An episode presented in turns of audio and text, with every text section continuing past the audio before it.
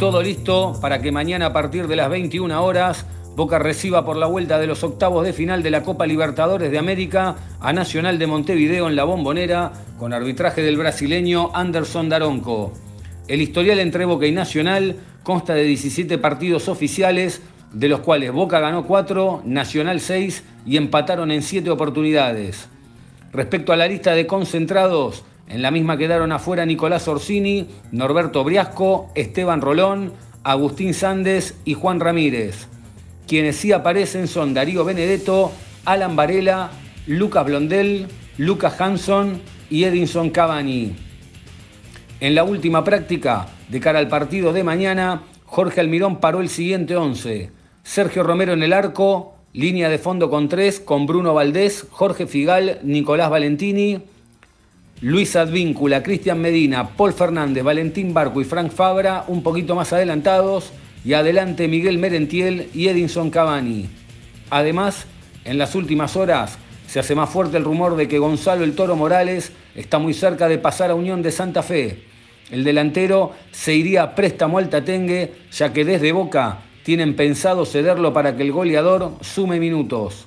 Por estas horas, ambos clubes negocian condiciones. El otro que podría irse a préstamo es Gabriel El Pol Aranda. Banfield pidió condiciones por préstamo a Boca y analizarán la propuesta. Quien llegará en las próximas horas es Ezequiel Bullaude, el mediocampista del Feyenoord y ex Godoy Cruz, arribará a la Argentina, se realizará la revisión médica y de pasarla estará préstamo vistiendo el azul y oro por 18 meses. En el fútbol femenino, AFA confirmó formato y fixture del segundo torneo del campeonato femenino IPF. El mismo estará conformado por dos zonas de 10 equipos, cada uno, los cuatro primeros de cada zona, avanzarán a cuartos de final. En la fecha 5 se disputarán la interzonal de clásicos. Y un último condimento, la final será de ida y vuelta, donde no habrá gol doble de visitante y en el caso de empate habrá penales. Boca integra la zona B y debutará el fin de semana del 20 de agosto ante Huracán de local.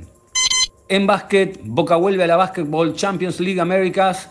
El Chennai se integrará nuevamente la máxima competencia del continente.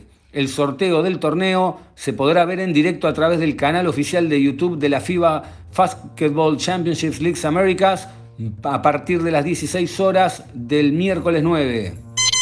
En fútbol masculino, victoria de Boca ante Secla de visitante por 4 a 1 Juan Pablo Cuello, Martín Jiménez, Lucas Flores y Santiago Basile los goles. En el futsal femenino, Boca cayó de local en el Polideportivo Quinquela Martín ante Ferro por 2 a 1. El gol de Boca, Sofía Cóceres. En vóley masculino, luego de 8 años, Boca vuelve al elite del voleibol argentino y disputará la Liga A1. En vóley femenino, las guerreras se consagraron campeonas de la Copa Metropolitana 2023, derrotando de local por 3 a 1 a San Lorenzo, con parciales de 25 a 16, 25 a 15, 18 a 25 y 25 a 20. Por último, un 8 de agosto de 2012, Boca y Racing se medían en el Estadio Bicentenario de San Juan por la final de la Copa Argentina con arbitraje de Pablo Lunati. Esa noche, el Geneise dirigido por Julio César Falcioni salió con Ustari en el arco, Franco Sosa, Rolando Schiavi, Matías Caruso, Clemente Rodríguez, Pablo Ledesma, Leandro Somoza, Walter Arbiti, Cristian El Pochi Chávez, Santiago Silva y Lucas Biatri.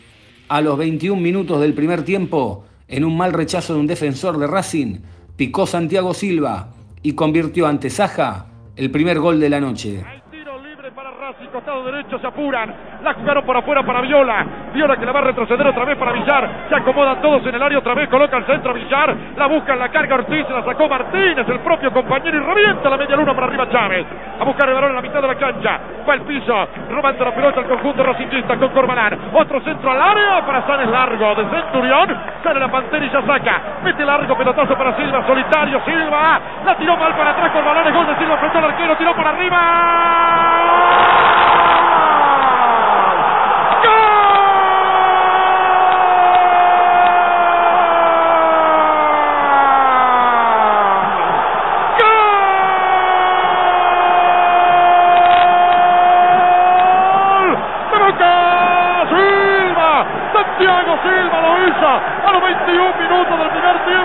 Un error grosero en dos defensores de Racing. Uno que no le habrá hablado a Corbalán y Corbalán que no se llevó que tenía un compañero atrás. Corbalán de zurda cuando tenía que anticipar el pelotazo de Ustari que lo sacó bombeado de cachetada porque la pantera Ustari saca bien, le pega bien a la pelota. El jugador Corbalán quiso devolverla, pero le salió un pase atrás, no advirtiendo la presencia de un compañero. Santiago Silva, que no fue el Pepe San en la primera jugada del partido. La tuvo picando frente a él, entró en diagonal en el área y ya el chino saca, quedó mal parado. La pelota fue por arriba y se metió por encima del arquero contra el palo derecha para poner a los 21 minutos del primer tiempo el primer gol de la noche. Le dije a Villar el anterior, métanla, la pelota tiene que entrar ahí en ese arco, porque si no, porque si no Silva la acomoda en el otro. Señoras y señores, empieza a ganar Boca. Boca 1, Racing 0, Silva lo hizo. A los 16 del complemento, en una gran jugada colectiva, Lucas Biatri, desde la media luna, ponía el 2 a 0. Ahí está Diego, la mitad de la cancha, perdió. Ya no tiene tanta influencia Villar como en el primer tiempo. A buscar la pelota Sánchez Miño, le pasa a Clemente Rodríguez. La domina Clemente, va cruzando la mitad de la cancha. Más a acordar la figura de Clemente Sánchez Miño cuando la tocaba Riquelme por ahí. Clemente juega al medio para la línea. Sánchez Miño que va, y no está habilitando Kai. Perfecto, gol de Clemente. Centro atrás, ahí está Beatriz.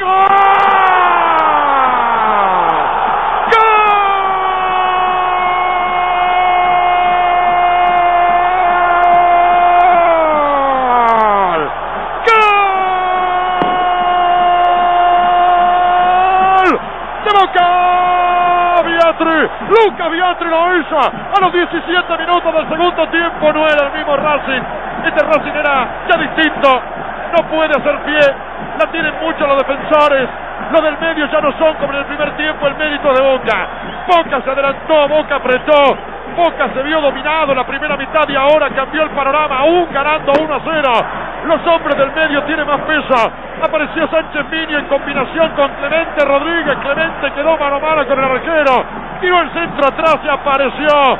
Muy bien Beatriz como venía de rastrón de zurda. Bien cruzado ahí a la cuevita del arquero Saca poniendo el segundo gol del partido. Señoras y señores, ahora sí, en este segundo tiempo Boca estaba mejor que Racing, aunque va ahora a buscar el descuento y se lo pierde. El pibe Centurión este segundo tiempo Boca sí jugó mejor que Racing. En el primero, aún ganando, no estaba bien Boca. Señoras y señores, sigue aumentando Boca ahora. A los 17 lo hizo Beatri. Boca, Boca se está quedando con la copa y hasta se mete la Sudamericana. Boca 2, Racing 0, Beatri lo hizo. Cinco minutos después, Viola convertía el descuento para la academia, pero no iba a alcanzar para un Boca que aprovechando las ventajas que dio Racing en defensa, alcanzara para alzarse con justicia un nuevo título de campeón para lucir en sus vitrinas.